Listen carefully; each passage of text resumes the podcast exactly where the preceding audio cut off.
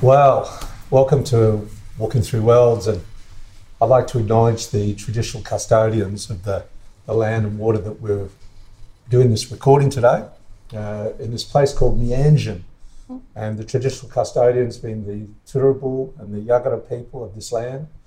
And I'm paying my respects to all elders, past, present, and all the Australian Aboriginal people and Torres Strait Islanders of this country, the first owners and custodians of this land. And today I'm very excited about a very dear friend of mine who we're going to bring onto our podcast and introduce you all to.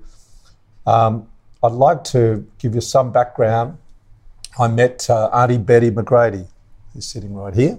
She's a proud Gungari woman. Um, she's very strong in culture, and I've learned so much of from her over the last, I don't know, 15, 20 years uh, when I first met her. And I, I, want a lot of you to hear uh, her wisdom. Today, you're going to get this tiny little snippet into her life because she's not only done so many things, she's learned so many things, she can teach you so many things. And I'm hoping today you get a, a, snapshot of who she is, where she's come from. But rather than me talking about that, Auntie Betty McGrady, lovely to have you here. Tell us about who Auntie Betty is, where you're from, who is your mob. Thank you, Greg. I also want to acknowledge the, the people of this land and thank them for allowing us to be here today. I honour their customs, practices, and traditions. And I'm thankful that they've been handed down through the generations. So our young people get to know what it's like, how important it is to be connected to the Aboriginal culture. It's the oldest living culture in the world, and we need to draw strength from that. It's something that we have and something that they can't take away from us. So that's where I draw my strength, knowing that I'm connected to my Aboriginal culture. So, having said that, I also want to acknowledge um, sorry business.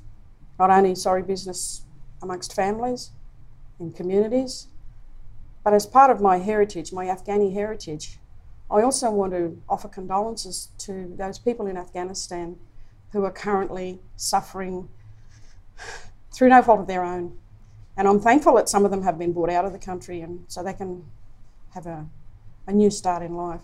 So I also want to acknowledge those people. Um, today. Can you just even backtrack? Sorry, business. To some people, probably listen to this podcast, they wouldn't even know. They've heard of sorry, you know, they think of Kevin Rudd, you know, in that period in 2008. But explain to people what sorry business is. Well, sorry business is a period of time where someone's either suffering, has an illness, or someone has left us and passed away. We have to acknowledge their lives, their presence, and their families, and pay respect by acknowledging sorry business to let them know that we haven't forgotten them, but we remember them in good light. Mm. Very good. So that's a word that is used quite commonly through First Nations, you know, sorry business, but it's not it's not out in the broader white world, you know. Now you also mentioned that you got Afghan. Yes, Afghani in, heritage. Yeah. yeah. My grandfather came here with the camels way back in the late 1800s and married my Aboriginal grandmother. And uh, they knew at that time it was illegal for Aboriginals to, uh, what's the word, live with, inhabit mm. with anybody but Aboriginal people. And the union was illegal. And by the time the authorities caught up with them, there were six children in the family. And the authorities removed the whole six children. And um, it's painful mm. to think that um, my mother never got to see her mother again. Mm, mm, mm, um, it's something that it was very painful for my mother. It's something she never spoke about. I questioned. I had conversations with her, and she said, "Oh, that's got nothing to do with you. You, you know, it's not your business." And she carried it herself. Um, So th- she was of a family of six. And what about yourself? How many how many siblings are you? part of? seven siblings altogether. There's eight in the family. Yep. three brothers and four sisters. Um, today there's probably four of us left. Uh, I'm the oldest one surviving, so three previous to me, elder than me, have passed on, and one younger. And um, you know, it's it's something that I don't often think about when I'm talking to people, but it's always in the back of your mind, you know when you're um, reminded by um, families that this used to happen, and I remember that, and I remember this. So, yeah. But And where is your family from? Like I said, Gungari, but exactly what? oh, Where is that? little place called Mitchell, about an hour's drive the other side of Roma. Most people know Roma Yep. Charleville, but not a lot know Mitchell. However, it's becoming more uh, predominant now because of the herb, the thermal spa, the baths. Mm-hmm. A lot of people love to, to soak in that water because it does have healing qualities. Apparently, it's the sulfur in the water that you know makes them feel good. Mm-hmm. So it is. It's a it's a temperature that's maintained all year round. Yep. You don't, you don't have to heat it. It's just pumped in. Yeah. And so you were raised there, and, and did you do your school in there? I was raised on the banks of the Maranoa River. We lived in a mission. Well, actually, it wasn't a mission, it was a reserve because it was controlled by the native police. And my grandfather was the native police officer. No, sorry, my uncle, my, my dad's eldest brother, he was the native police officer that, that was responsible for maintaining law and order there. But I mean, we were family, so there wasn't much law and order happening. um, yeah, grew up on the river banks. Um, spent most of my time in the river. Loved it. If I couldn't be swimming, I was fishing or just roaming up and down, you know, looking for things to do. It was that was my life. I loved it. Um, I used to wag school, spend time in the river, and every time my mother was looking for me, I'd be down the river, you know, and my sister used to get really angry with me because every time it was my turn to wash up or my turn to do something, I'd be down the river. it's your turn to light the fire. Get up here. Your sanctuary, your sanctuary, yeah. Love the river. Yep. And what made you come to South, to Brisbane, to Meanjin? Um, well, I attended school, didn't like it. I went into high school in year eight, and um, I don't know what it was. I just didn't like it. Um, I was halfway through through year nine, and my mother just got tired of, you know, she said, and plus the fact that most of my friends, my teenage friends at that time, were, you know, getting pregnant and having babies. And she said, it's not going to happen to you. So she put me on the train and sent me to Brisbane to my eldest sister, Daphne. Daphne's no longer with us, hmm. And so, how old were you then? 16. 16. And Oh my goodness. I was sharing stories with the young girl here about the, the old metal Grey Street Bridge and how I used to run across there at night time because I was frightened of the dark. um, So, what year was this that you arrived in Brisbane? 66. 1966. So, that's um, a year before the referendum. Yes. I had no idea when, when the referendum came around. I had no idea what it was, what it was about. Yep. Um, I was in Brisbane, um, living with my sister Daphne. We uh, where did we live? Oh, we lived with Auntie, Auntie Maud, my mum's sister in um, Windsor. Yep. And then because she had other girls there, it was very cramped. So we, Daphne and I, took a unit over at, um, or room it was, at um, Grey Street. Oh, West End. South. Yeah, where South Bank is. We lived there for a time, and then we, we moved into another unit. Oh, a house actually. A couple of cousins came down from Mitchell, and there was about three or four, maybe five of us that, that actually lived in the house, and um, Chermside, just behind Torbreak there. wow. Wow. So you know, it was, and, and it was really great because we had another few cousins a couple of blocks away who moved into a rooms and stuff like that. So It was exciting times because we all used to get together and go ice skating. Oh, Ice skating was the was the deal at that time, and it was.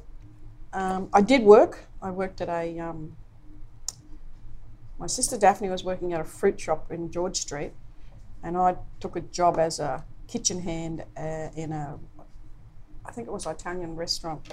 It lasted two days. I hated it. Proper oh hated my it. goodness. But then I was lucky enough to find some work at Thomas Dixon Shoes around the corner from Grey Street. They had a big factory there, and I was there for a few years, actually. Oh, two or three years, anyway. Um, and then something happened, and I oh, I was earning ten dollars a week, and it was nine dollars for rent. so I had nothing to live on. And I said, no, I might as well go back to living off the land. So I went back home. I went back home. And then Daphne got married in 68. I came back for her wedding and I stayed and met my husband, John McGrady, married in 69 and um, stayed around Thornside, Wellington Point for three or four years after I married. And then I went back home to Mitchell. The marriage was sort of falling apart. So I went back home. He followed me and we reunited and yeah. And 74, in between that, he took jobs on the railways and we moved around a bit. In 75, I came back to Brisbane on my own with my children and um, stayed with mum and dad and just existed, I suppose. I put the kids through school. Um, that was my life. Um, 81, I moved out to Logan with the kids.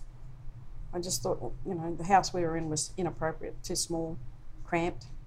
And on the weekends, I'd have my sister's kids there, so, you know, every now and well, every weekend it was one sister or the other that dropping kids off.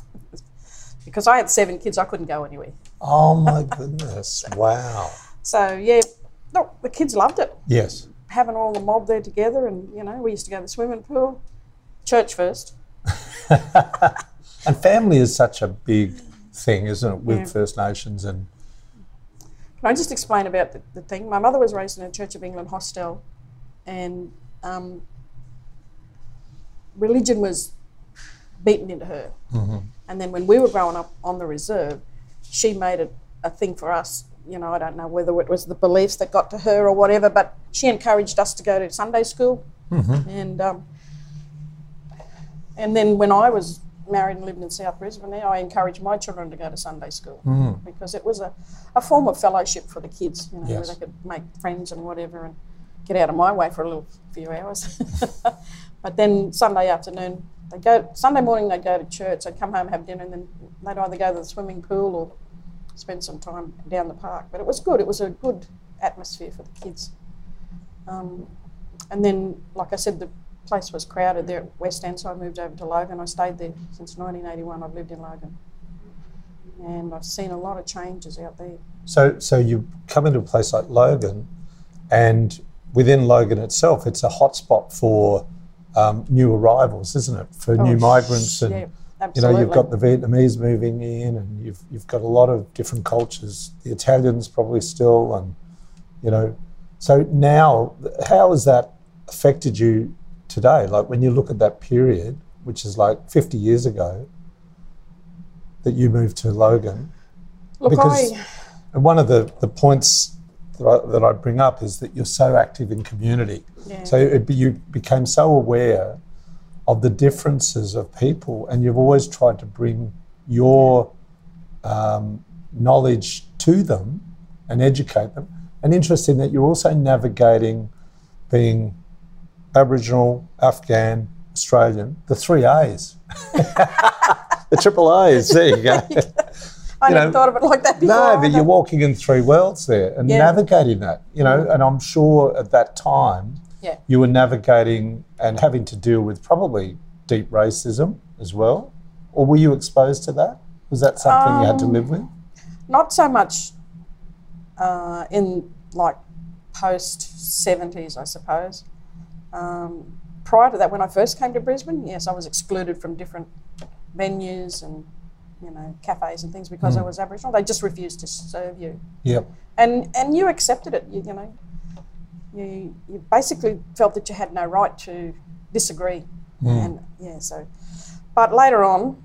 Um, after the 70s, there were a lot of Aboriginal organisations established. Ah, that's Yeah, right. so yes. We had the legal services, we had the health services, and we had the kindergartens and things like that. Mm. I became active in one of the kindergartens, Yalanji, because my children used to attend there. I was on the committee there.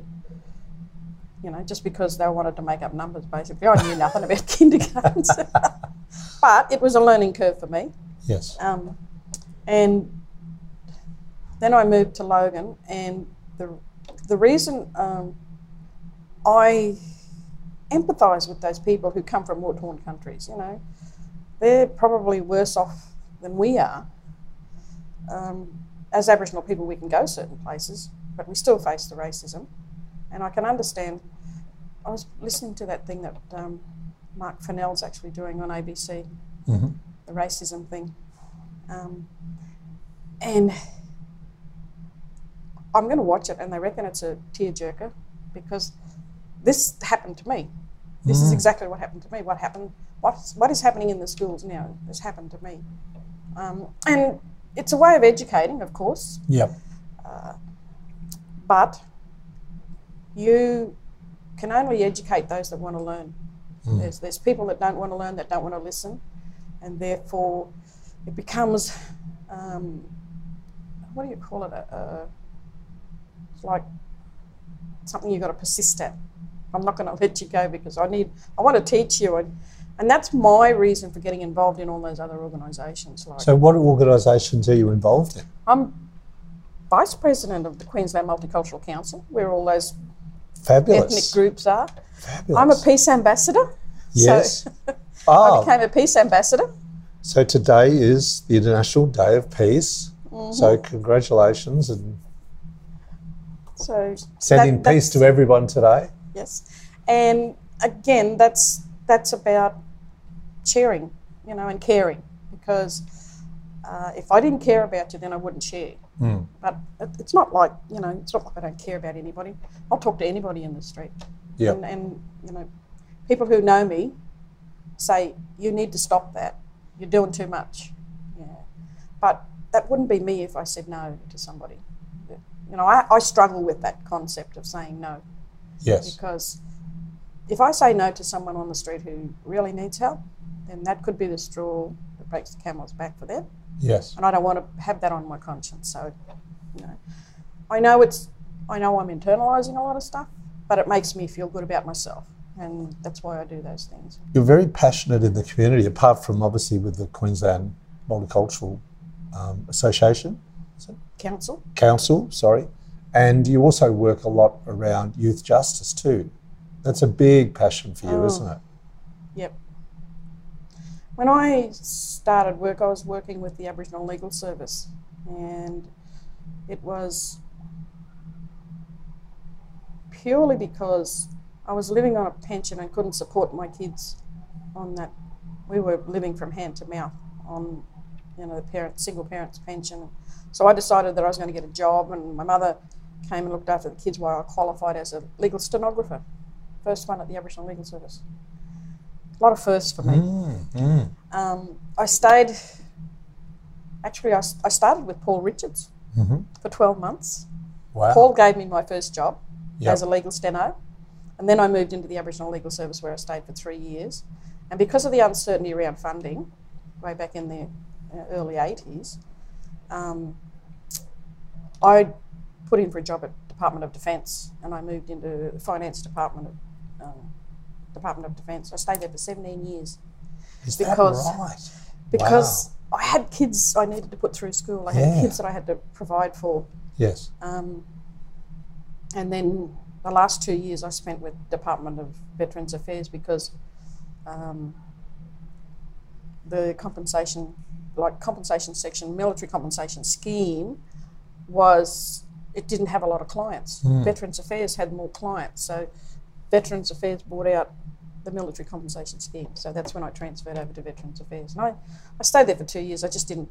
That wasn't my And then did you move into health? Was that? Yes. Yep. I um, went back to community actually after I left Department of Defence, and I, with a couple of my sister Peggy, uh, Buster, Kathy, and her partner Brian Rainbow, we established NUPTURE, 2002. And NUPTURE first of all did uh, was funded to provide women's uh, programs, and then in 2006 we actually applied for the triennial funding for child protection. So we became a recognised entity in 2006, and we provided those child safety services to community for three years in 2009.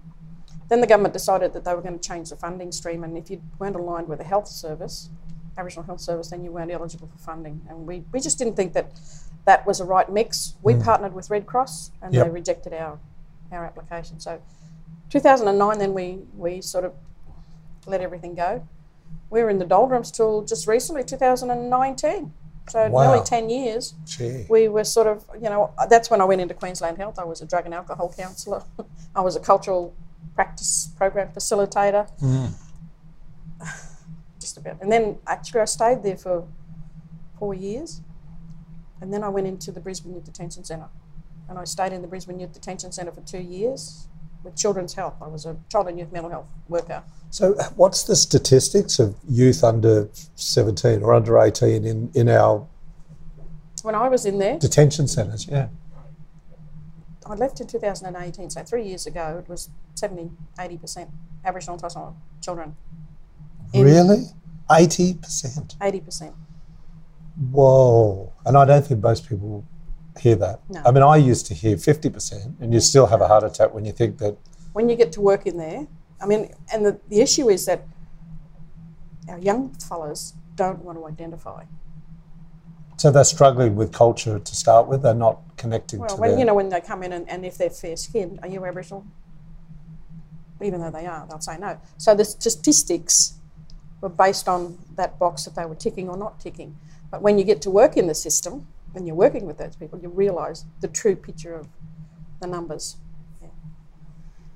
Um, two years I lasted there, and I had an issue with a psychologist who said that I was wasn't working with the young children the way that she believed I should be working with them. I mean, I'm working with these kids to create their Aboriginal identity, to give them strength and whatever, but it didn't fit with her her framework of psychology. So um, I had an argument with her and left. And you know, it's no good, no good knocking on that door if it's not going to open. So I left. I left in 2018, and then I went back to community. I don't know where I went. I can't remember. but I want to share something with you. Um, when I was with the Department of Defence, they actually sponsored me to study, and I studied at Griffith Uni. I wanted to do commerce, and it didn't work out. And my partner at that time, Santa, he got sick, so I deferred my studies. Um, in 19, was it? No, 2000. After I'd finished the, the, with the Department of Defence, that's right. I um, in 2003, 2004. That's when I was studying at Macquarie University. Someone encouraged me to, yeah, they, they got this thing down there in Sydney. It's not offered here in Brisbane, but you know that you get they fly you down there, they put you up in a hotel. and you did it. Sound exciting. Yeah. For three years, Yep. I graduated in 2004 with my advanced diploma in community management because at that time in Macquarie they didn't have the university degree. So from 2002, I think it was, 2007, that's five years. Mm. I finally got my university degree You graduated. in 2007 yes. at the ripe old age of 57.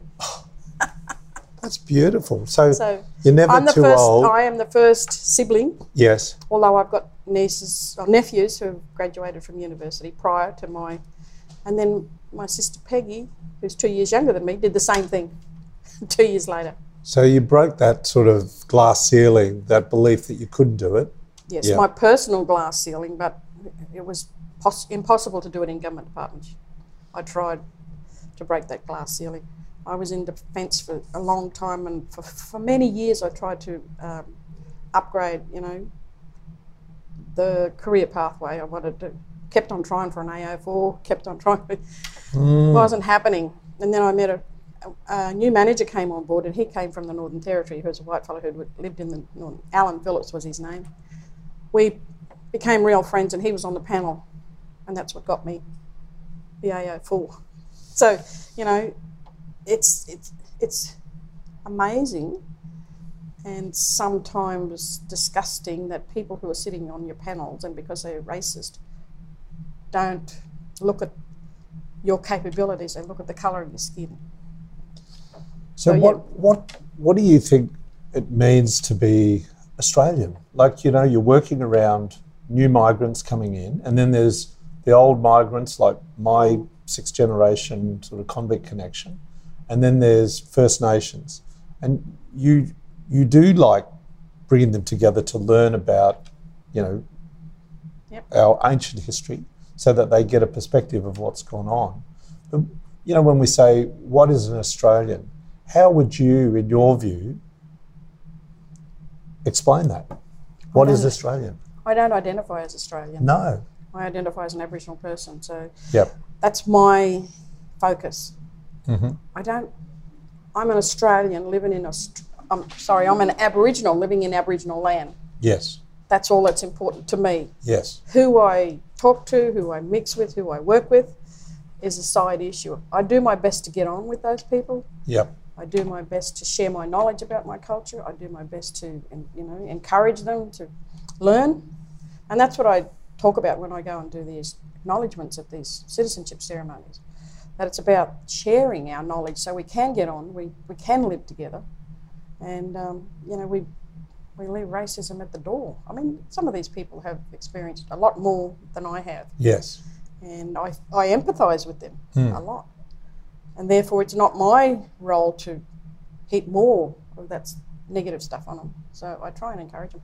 I, I take on students from those other um, Muslim communities Yes. and bring them in because they have to do a certain element to be able to have a Cert 3 in community services. Mm. Um, That gives you an opportunity to share. Yes, Which they I've wouldn't been have even invited, been aware. I've been invited to their homes to sit down and have a meal, and Yep. you know, building those relationships and and having having they have access to someone in community who can share things. And I was approached yesterday by this by someone who anybody I've got to do a Cert three in community services, but I don't know anybody in the Aboriginal community.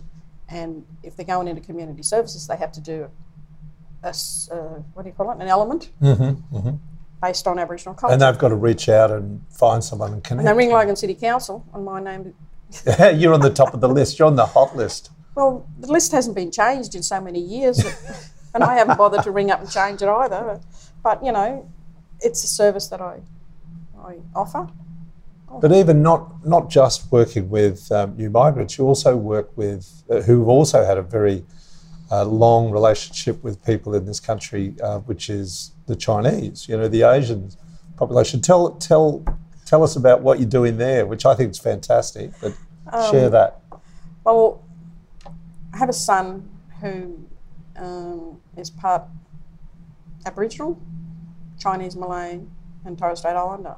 And when he was in high school, um, he had a passion for kung fu. So um, he took, he actually joined the club. Um, and he's been with the club for 20 years. So during that journey, he's travelled overseas to Vietnam, China, Hong Kong, Malaysia. And in 1990, 1999, he participated in the World Championships for Kung Fu Oh wow. and he won four gold medals. Only Aboriginal person to do it, but because he's so humble, this is what Kung Fu teaches you: humility. Not many people know, but I do the bragging for him. But you know, um, to celebrate his 20 years with the the thing, we want to do a dedication of a black lion, and we've purchased the black lion from China. We've called it Yulu Budabai, which means strong heart in our language. We want to be able to launch it and dedicate it to Lance for his services to that um, club, but also we wanted to partner with the Chinese and the, the Kung Fu Club. So the Chinese Business Association has approached us to do a, a joint initiative, which is uh, the serpent, the rainbow serpent, and the dragon dance performing together for Chinese New Year next year in February. Oh, fabulous! And uh, you know, there's a lot of. It's, it's only just sort of. This has been on my books for about three or four years, Yes. and it it's starting to grow legs now. So we've actually had our preliminary discussions with the Kung Fu Club. We've got the Chinese Business Association who want to support it, and now I'm, I've rung ACPA. ACPA are going to see if they can provide some of the Aboriginal dances to perform in February. So, but we haven't even got the costume yet. It's got to come from China, and guess what? That's going to take three to three Oh. months or something to get the to get the costume here. Gee. Um, And so, why the black line? What does that represent? Colour, the Aboriginal people. Ah, is it specially made, or is yes, that? it's specially made. We uh, requested a specially made. This is two years ago. We bought the lion, the China, the, you know, the black lion. Yes. We bought it two years ago with the intention of launching, of dedicating to Lance, but because COVID's been around for a while, Hmm. we just haven't had the opportunity. So, um, if we get the opportunity in February next year, we'll do the dedication, but we'll also perform the um, Rainbow Serpent and Dragon Dance together.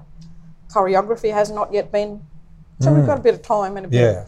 plus a bit of pressure. Yes. to- but that's one initiative that we have. We, you know, it's it's about, like you say, building those relationships and Hmm. living in harmony in the community, Yes. understanding one another. And it's, it's it's amazing the people you meet who share your thoughts and ideas, but they come from a different community. You know what I mean? They have the same. Yes, we wanted to do something like this for a long time, Auntie Betty, but we didn't know how to go about it. Mm. And There's a lot of people who don't know how to interact with First Nations because a lot of them don't even understand simple things. Um, we were chatting earlier about um, even the protocols around uncle and auntie, you know, and eldership and traditional owner, traditional custodian, you know, like these words that a lot of people get mixed up. What's your thoughts on like? ha- Explain to the listeners how that works. Like you're a traditional custodian in Mitchell or Gungari country, but here in of- Logan you're an elder, yeah, and yet I'll call you Auntie Betty, but you're not my auntie. But there's a respect there when we start calling someone auntie or uncle. But then there are other people you've taught me that put that name on themselves and don't haven't done the work. Haven't done the work. yeah how well, to that's explain how that all works? It's, it's it's about earning that respect, yes. and if you don't earn that respect, you cannot call yourself an elder. You know, So is that I, I can go and call myself queen if I want to, but Yeah. have, have I put the work in? Have I done all this? You know, it's about um, being true to that position or that title that you want to give yourself. No, So- or that's bestowed on you, basically. Yes, I was going to say, is it bestowed by the community generally? And is it harder in cities where a lot of people have come f- You know away from it their should start within the family. Yes. It should start with your family or your mob. Yep. Because when you and and our mob know that when you reach a certain age, then you're automatically an auntie or an uncle, or you know, I've seen young people because because it's the position they hold in the family. Yes. Um, if they're the eldest of the family, and they're only forty, then they because they're the eldest in that mob, they can be called. They can have that title, but it's really up to them whether they want to wear it. So is there a our young, our people are dying so young Yes. that we have people age 40 who, who are leaders of a family group. And they have that right.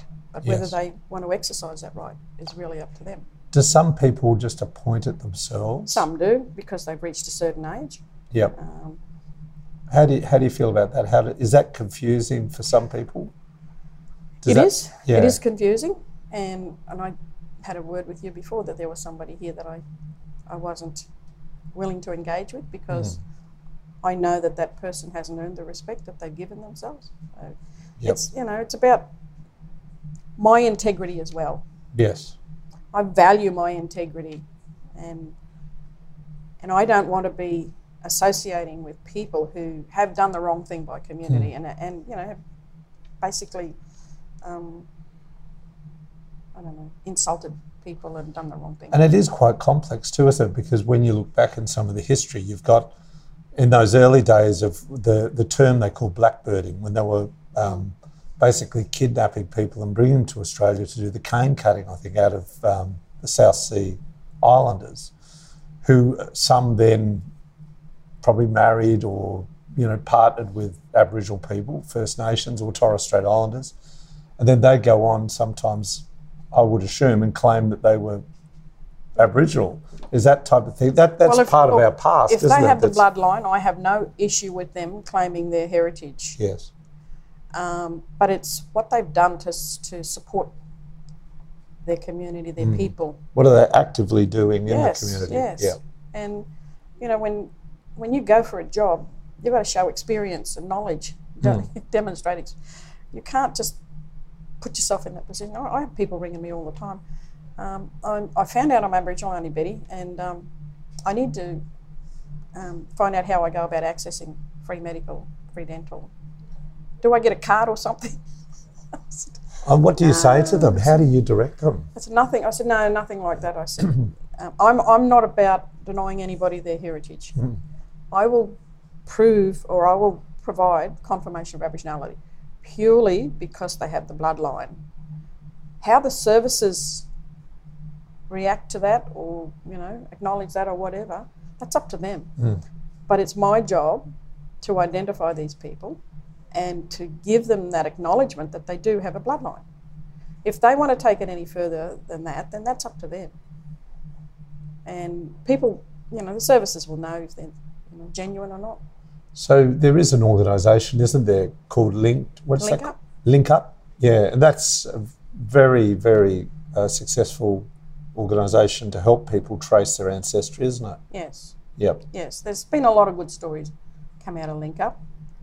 Um, and um, a lot of successful reunifications, you know, in family members and whatnot throughout throughout Australia.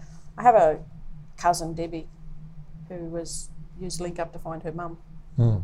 down at um, in Victoria.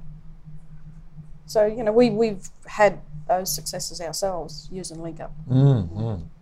And there is a lot of people that, through that whole period of three to four generations of stolen Yeah, uh, children, it, it takes a lot to get back to understand who you are and who your ancestors are. Yep. I would assume, you know, there's a lot of that healing being done, isn't there? yeah. And because our old people are dying without sharing that knowledge, we're losing a lot. And what about language? Did you learn from your from your mum or dad language at all? That It's you know growing up on the reserve there, I used to sleep with my grandmother, and she used to s- sleep with me on one side and Peggy on the other side, and she used to call us her hot water bottles. she would sing in language at night, but she would never teach us because if she was caught teaching us the language, we would be taken. So she dreaded the fact that she couldn't teach us because So did you did you learn um, about initiation then? Were they allowed to do that? So in your period, you weren't No. allowed to go through secret women's business. nothing. No. No. And same with the boys to men, I suppose, at the same time. There just weren't the people around, and anybody caught doing that was either you know removed, sent to another community. I mean, a lot of our mob ended up in Cherbourg um, because of the roundup and whatnot. Do you think now, today, in 2021, and, and, and sort of, I've been hearing more and more that are starting to try to find and discover their culture, but some early comments you said about the young uh, ones in the detention Detention centre aren't willing to sort of embrace a very deep and connect to who and where they're from. Well, they they have a fear of being treated differently if they're identified as Aboriginal. I don't know what they've heard, but You know, sometimes if they're fair skinned, they can get away with it and they don't have to be treated as an Aboriginal person. Yeah. And, and because they are treated differently. Um, I had one young fella who um, I used to work with in BYDC, and um, said to him because he was fair skinned. I said, "Are you Aboriginal?" He said, "Yeah." I said, "Well, where do you come from, mate?" He said, "I don't know because um, I was removed from my mother, but I'm back with my mother now." And I said, "So do you know where you were born?" Yes. Well, do you know where your father was born? Um, yeah, New South Wales. So I had a look on the map and I said, Well, this is who you are. You're from this mob here. You're a Wiradjuri person. The next two days, because it was summertime, the next two days he's sunning himself trying to get black. Oh, he turned into a lobster, poor fella. oh no. But the, you Yes. know, the connection was so strong that he wanted Yeah. to be black. He wanted. He knew he wasn't. He didn't Did look he, like. did he didn't feel? black. Did he always feel a different? Is there a sense of something that that, that is inside someone to know that He they? didn't know. He just didn't know, No. and, he, and he wasn't. Um, he wasn't interested. Yeah. Yeah. But when he did come into the detention centre, he identified as an Aboriginal person because he knew his father was an Aboriginal person. While he was in there, I had contact with the father and the grandfather, and they both confirmed his Aboriginality.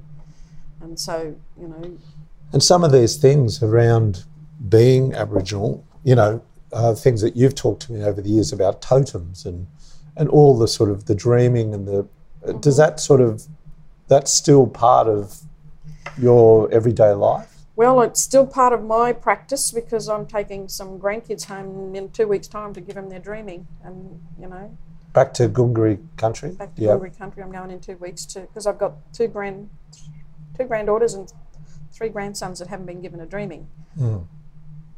Um, that will complete the whole batch. Then, Yes. you know, my job is done in terms of my job as bestowing the dreaming on the on the grandkids. It's normally an our um, uncle or aunties, but um, they've never been part of it. So yeah, I, I actually do it as part of my responsibilities because it's about connecting these kids to the culture, knowing who they are, what their totem is, and their dreaming. Their dreaming is an individual trait, whereas the totem belongs to the whole clan. And I identify as emu, and they all identify as emu, but they can also have the traits of a kangaroo. Not a, oh well, I've got a wombat, I've got a koala, I've got a willy wagtail, I've got a major Mitchell cockatoo. So they're the girls. Mm. I've got five girls already given their dreaming. And it's increased their connection, it's increased their self esteem mm. and their self identification. They know who they are, they know where they come from. Does it give them identity, meaning, belonging, a sense of all of that, which is sort of like anchors them a bit, doesn't it? Because the three eldest ones, uh, no, out of the four eldest ones, three are fair skinned and don't look Aboriginal. And people will challenge them because they'll they'll go to all the Aboriginal stuff and you're not Aboriginal, you don't even look Aboriginal. But I know who I am, I know where I come from, I know my totem, I know my dreaming. So, you know, that's something that not a lot of Aboriginal kids have. And that's something that we need to take care of. We need to give them these things that belong to them. Um, I just did a smoking ceremony for a young girl who lost her husband in the river, died in, you know, drowned in the river. And I didn't know at the time that they were Aboriginal people. They just didn't have that connection, didn't have a way of connecting. So I only knew the grandmother through um, business in Logan. And then she told me that she's Aboriginal and she's got a granddaughter whose husband has just passed on. So, you know, she couldn't couldn't fathom. And she's only a young girl and she's got three young kids. Mm. How does she now move on without the partner? It was um, connecting her to the culture and Yes. sharing things with her. And you know, she said it was Father's Day coming up, and um, I said, "Well, what does she want to do?" She said, "She doesn't know." I said, "Well, where is she most comfortable? Where does she find herself?" She said, "She she often goes down to the river where he passed." I said, "Well, tell her to go down there. Maintain that connection. Mm. You know, put a pebble in the water and announce your presence and sit and talk and let them know how you feel and you know what you intend to do and you know about the kids and everything. Just have a conversation. she did that. She went back home and what she needed to do in the house, she did. And she said, her grandmother rang me yesterday and said she's the, in the best place she's ever been as a young Aboriginal girl because she's connected to the culture where she never had that connection before. That's so how strong, powerful isn't it it? can be. It's so powerful. Mm. And I think, you know, what you've been really strong in educating even someone like myself, you know, over these years. And there's there's three videos you got me to watch, and I think that was like a really good. Um, it gave me a deeper understanding. And I, I, look, it, it's not everything, but I, these those three videos you told me to watch. One was bringing them home, the report that United Nations did in 1991 or 92. Uh, the second one was swimming the river, which I've always tell people and suggest to to see that. And the the, the third one was the Healing Foundation, Mm. you know, which sort of gives the whole sort of steps of what's occurred since colonisation and, Yeah. and and the trauma that's come along with that, and Even how to heal it. produced differently. Mm. You can find different messages in the whole Yes. three of them. Yeah, from all Uh, perspectives. because- Like yeah, that's right. gave me a deeper, deeper respect, a deeper understanding, a deeper knowing of what's gone on, so that we can play some role Mm. in building the bridges. You know, and building out, and you know, so I know that if I had a conversation with a Aboriginal person on the street, and I can now ask them, you know, where's their mob and who they are, and you'll know straight away how connected they are. And these are some of the learnings, isn't it? Yeah. And And you know, the first thing I I pick up from anybody is whether they address me as auntie. yes, That's a display of respect already. Mm. And so you know that they do come from uh, a culture or place of respect. So one of the one of the beautiful things is I, I actually put those videos up on the website. Um, I've called them Healing the Past, and they're on the Yarn Up section of our Walking Three Worlds website. And I've acknowledged you for your wisdom to point me to that direction, which I, I really want to share with people because I think when everyone gets that's just a glimpse of an insight. And someone like yourself having you today, I mean, there is so much insight. And in this time of the podcast, um, we'll obviously love to have you back at some point and talk deeper uh, about your past. Is there anything you want to leave it with as we're sort of closing? Um, this place here, Kuril Dhagun, Okay, so the place that we're operating in on the banks of the Brisbane or the Meanjin River um, is called Kuril Dhagun, that's the unit. This is Kurilpa. And this is Kurilpa This is or Kurilpa. Garilpa, as some people call it, don't they? And do you know what totem? Yeah, so it's the water rat. Yes. Yeah, and see now to Is- know that Yeah. is because of the education I've had from yourself and the Bales and yeah. you know like all these people who remind us about the sacredness of these places. You know the Garilpa or Kurilpa, Mm. Yeah. which is West End. You know the Aboriginal name, Meanjin being Brisbane, Yep. and even to be able to say that stuff, and then you, f- I feel connected to the land that you're connected to. Mm. You know, we understand the stories and the truer histories of what Yeah. this place is about.